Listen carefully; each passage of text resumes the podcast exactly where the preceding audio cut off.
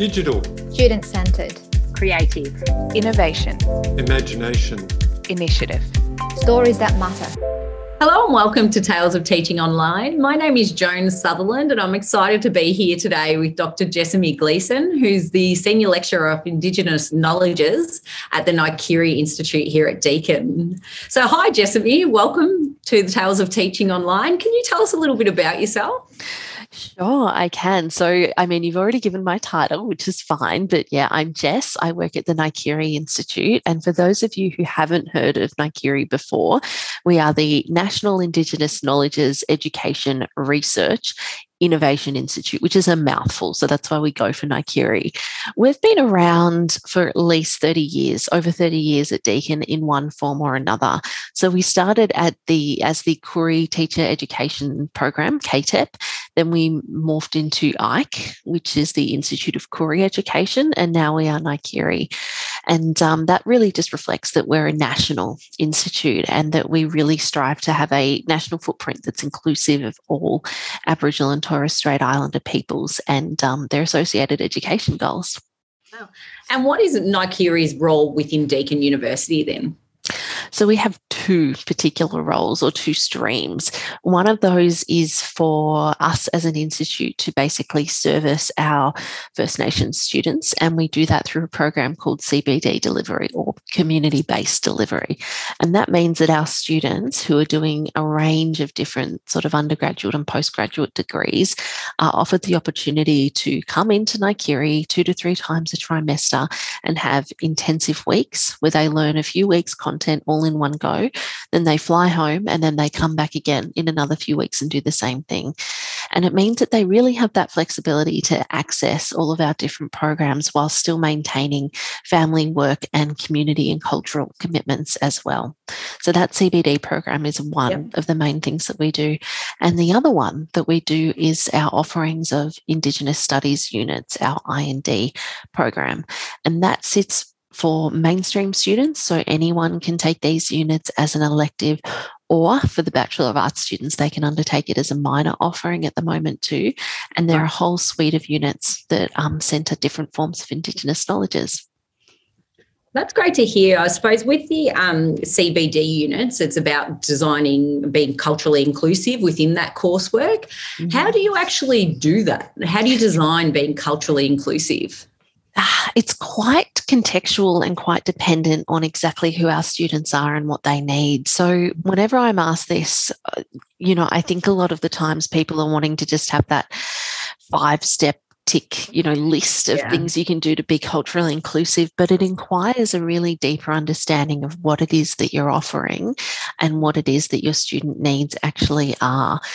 The thing that What's really important to remember about Indigenous knowledges is that they are so highly contextual and they're not siloed. So, if you are teaching something in health, as opposed to if you were teaching something in arts or something in commerce, Indigenous knowledges can, of course, be applied to each of these things, but just in different ways.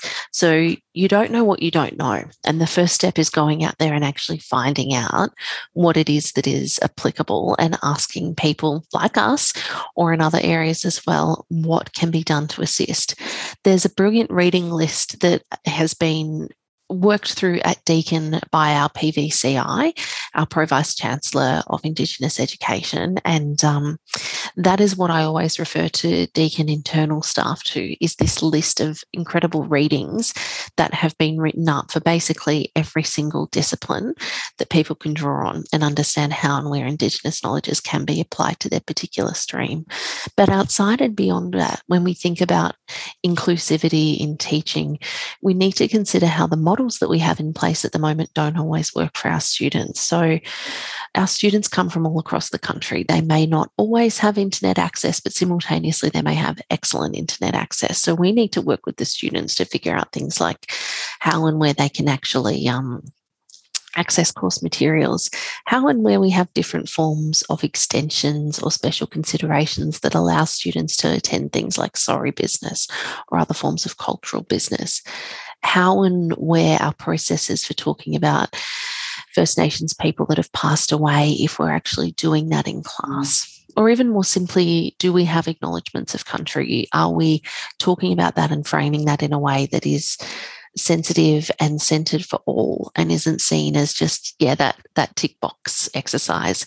So inclusivity is a really big thing and requires quite a bit more thinking than just you know here are your five steps and I definitely hear what you're saying. And it's such a massive thing to unpack when you're talking about mm. cultural inclusivity and not just for Indigenous peoples, but for, for um, all. all. different cultures yeah. uh, and different considerations. So it's nice to hear that it's not a five step process. No. a number of things that actually are considered. I suppose, leading on what you were saying around the, your reading list, um, that there's different strategies in there to embed uh, throughout different streams. Have you got an example of something that you've um, incorporated? To make a unit or a coursework more inclusive?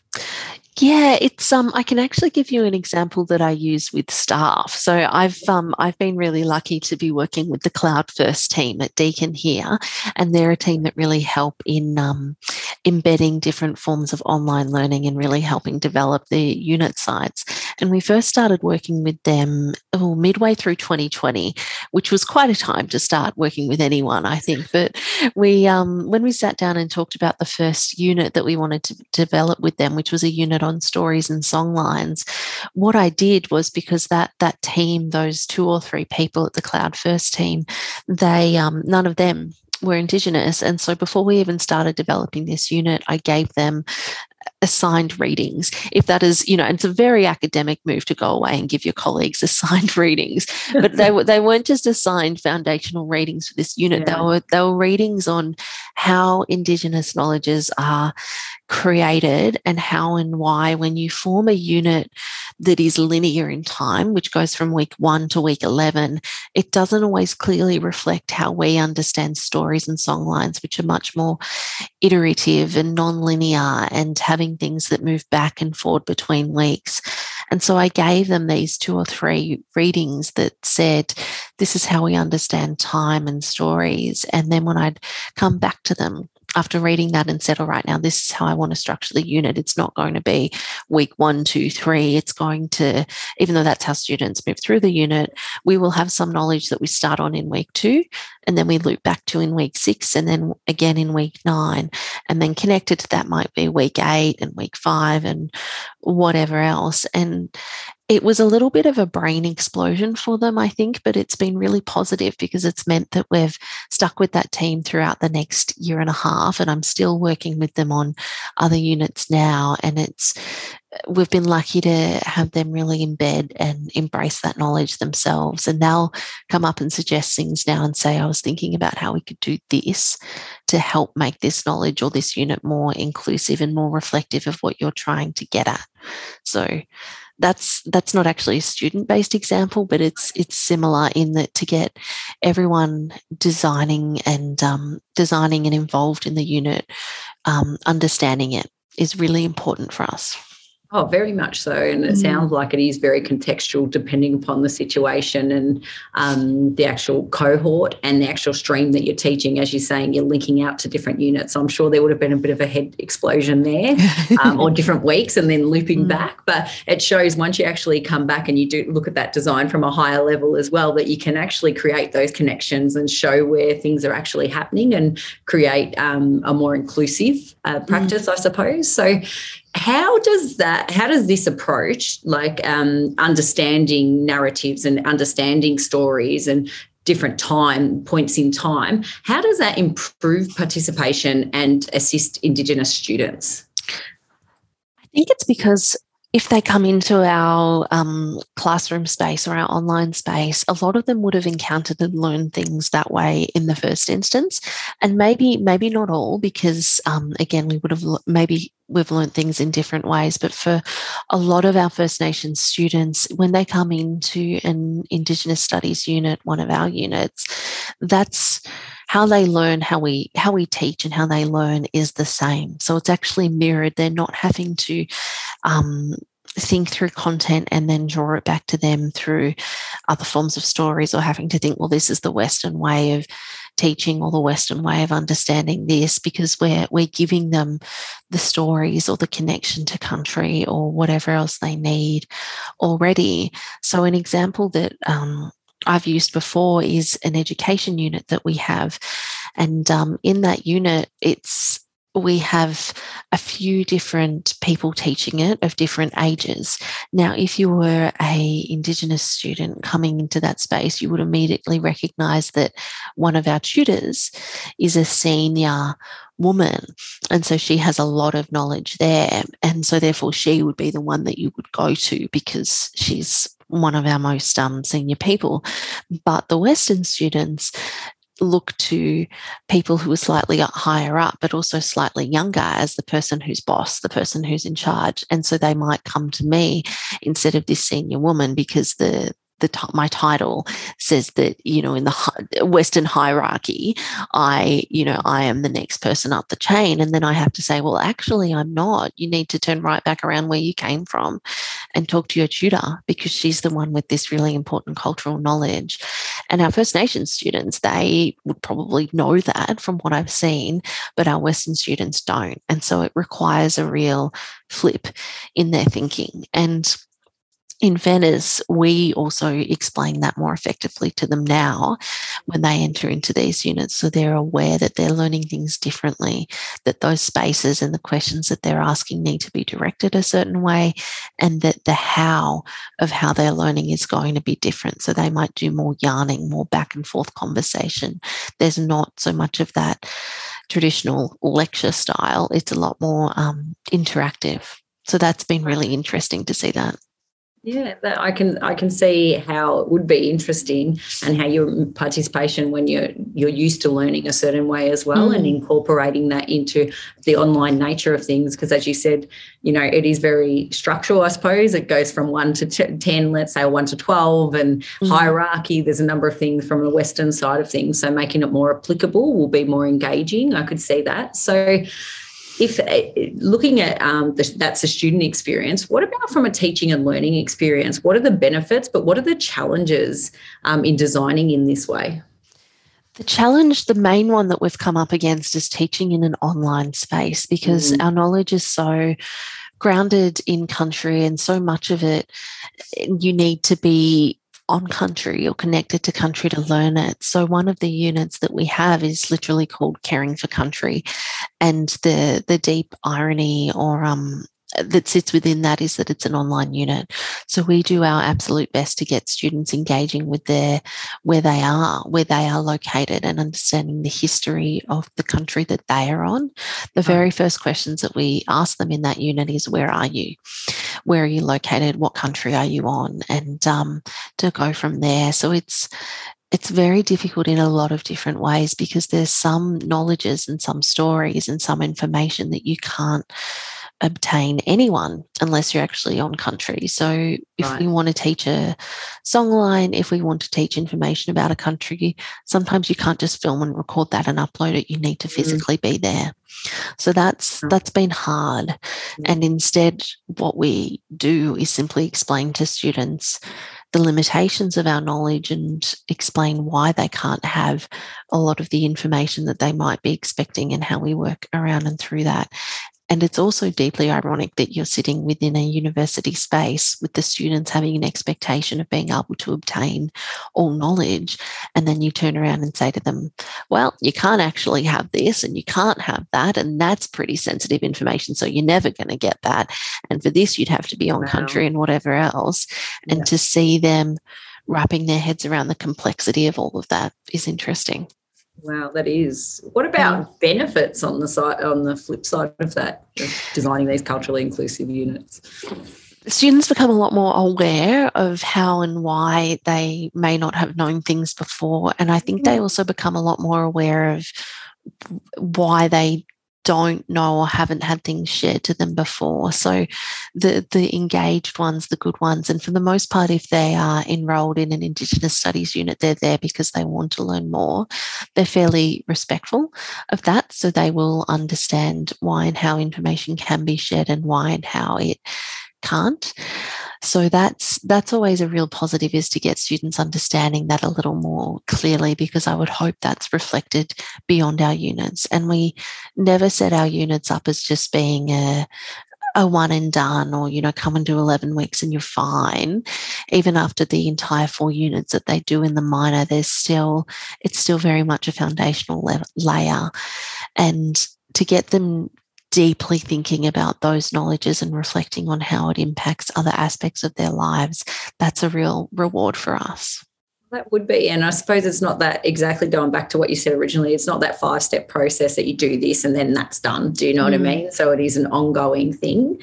You mentioned around they learn around the why and the how they learn and um, different things that may aid them in, I suppose, knowledge retention and applying different key concepts is there a, do you embed self-reflection? Is that something um, that's part of it? So then they look at where they've started and then where they've ended up and how they've actually gotten there is that yeah. a key component or? Yeah, absolutely. And I mean, again, I'm speaking from the IND yeah. student perspective um, as yeah. opposed to the CBD student one. But for our students in our IND units, we actually, that's sort of the, um, if you want to call it a capstone assessment approach mm-hmm. for each of our units. So there is a reflective task embedded as the final task in each of the units in our IND minor stream.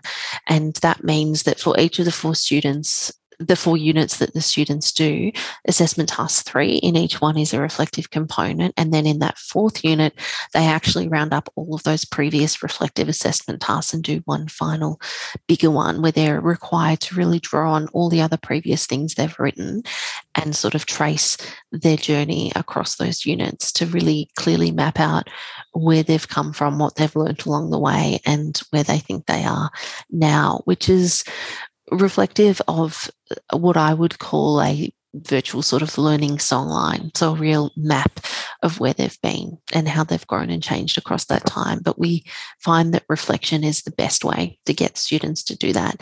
It has to be a critical reflection. It can't just be a, yeah, this unit was good and I learned stuff. It needs to be a lot deeper than that. And it has to really clearly identify some key aspects. But um, yeah, reflection is absolutely vital.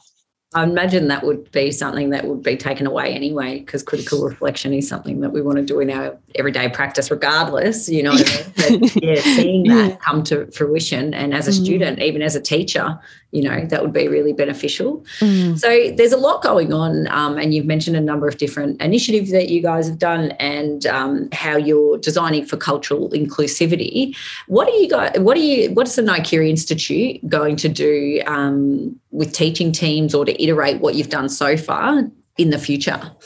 Yeah, absolutely. That's a that's a good one because it's it's interesting to see how and where we help share our knowledge and our expertise and how we balance this against the both the demands of glow 8 which is really useful to have you know colleagues knocking on our door and also sharing that load. And a lot of that work is really well you know being done really well by the pvci office. So it's not as much us but sharing our expertise and also sharing out to the wider university having these exact conversations with our colleagues, both in Deakin more broadly, about how and where they can be aware of their units and where they are both inclusive and culturally safe. So, to get other unit chairs and other academic heads of departments thinking about where they can actually apply Indigenous knowledges. That's a continuing sort of theme for us is to make sure that we continue having these conversations and get people thinking about their students because not all of our First Nations students at Deakin are NIKERI students. Some of them are in the mainstream cohort, of course. And you don't know, of course, until some student sticks their hand up and says, well, actually, that's not great. We would rather you think about that before you actually have that happen. So that's that's one of them. And then of course it's getting our graduates through. So our CBD students, getting them through for us is a real goal because COVID has hit really hard. And so to get them back in our building doing intensives and then graduating and continuing on in their career is really important for us, whether yes. that's as researchers, as academics, as teachers or nurses or something else, to be able to have more of our First Nation students going out into the world and spreading that knowledge is really key. So you've still got a lot of work to do on here. Yeah, we have a lot of work to do. Yeah, these conversations, and as I've mentioned to you before, that you know people are asking myself as well. So it shows the work that you're doing. There is a groundswell that's actually happening as well, which is mm. nice to hear. That it's not just for students that are in the NIKERI cohort, but looking at teaching teams and how people can design for cultural inclusivity across the board versus just for a small cohort or a specific yep. cohort. And I suppose you mentioned the reading list before, which I've got to get my hands on as well. what can other teaching teams take away um, from the work that you've done, or what would you suggest, in addition to the reading list, to the next step? Like someone's in. Um, engaged they want to be able to design inclusive um, units where where to next for starters i would point to our foundational unit IND mm. 101 and I know that this this sounds like a plug and it may be a bit of a mm. blatant plug but that unit is designed for all students coming into Deakin to get their head around the very basics of indigenous studies. It is called Introduction to Aboriginal Studies and it is designed for any student at a level 1 unit. That unit is there for everyone to use as an elective and it can be embedded for all so that would be what I would strongly consider people doing rather than necessarily always working alongside us to have these very um, catered sort of individualized units for you, which is great. And we have done them before. Give us the students and we will teach them for you because there is no other better way to teach students about Indigenous studies, Aboriginal Torres Strait Islander studies, rather than coming from us. It is much more effective for us in this very time pressed environment than giving any number of guest lectures, than advising on any number of students. So send them to us, give, give them to us, and we'll do 101 with them and we can build from there. But it's that real gesture back to point to us that's really useful. Outside of that, of course, please feel free to come and knock on our door and talk yes. to us at any other time about this stuff or the PVC PVCI office, but sending the students to us, I think, is always a really good first step changer. That's fabulous. Mm. Well, um, it's been really lovely to speak to you today and hear everything that's going on and actually share this with a wider audience so mm. people know um, what you're doing in NIKERI and at Deakin University because I've heard a lot about it and which is fabulous to hear and actually talk directly to you. Is there anything else that you would like to share um, to the audience or with us at all? I think just the general sense here, when I talk about all of this, when I talk about these really good intentions that everyone has in wanting to be inclusive and in wanting to draw on our, our knowledges and um, share their learnings with us, what I'm basing and what a lot of us base this on is something called reciprocity, which is, you know, we all know the definition of reciprocity, but in our space, a lot of the time, traditionally speaking, and I'm not just talking recently, but for decades and hundreds of years, our knowledge has uh, been taken away from us and dispersed without our knowledge or care. So, when I talk about all of this, and when I say, you know, centering Indigenous voices or sending students our way, these kinds of things, it comes from that perspective of reciprocity because we are really here to service our students and Deakin students, but we need everyone else and we want. And what we've seen actually really positively has been this is that reciprocity. So coming into this space, not halfway through a research project or halfway through designing a course or whatever else, but really bringing us in at that ground floor and working alongside us the whole way through. Yeah. That's a really great point um, that you make and mm. a great one to finish on. But I would really like to thank you for your time today. It's been um, very insightful, and uh, I hope that the listeners as well get as much from it that I have today. So thank you so much. Really appreciate it. Thank you.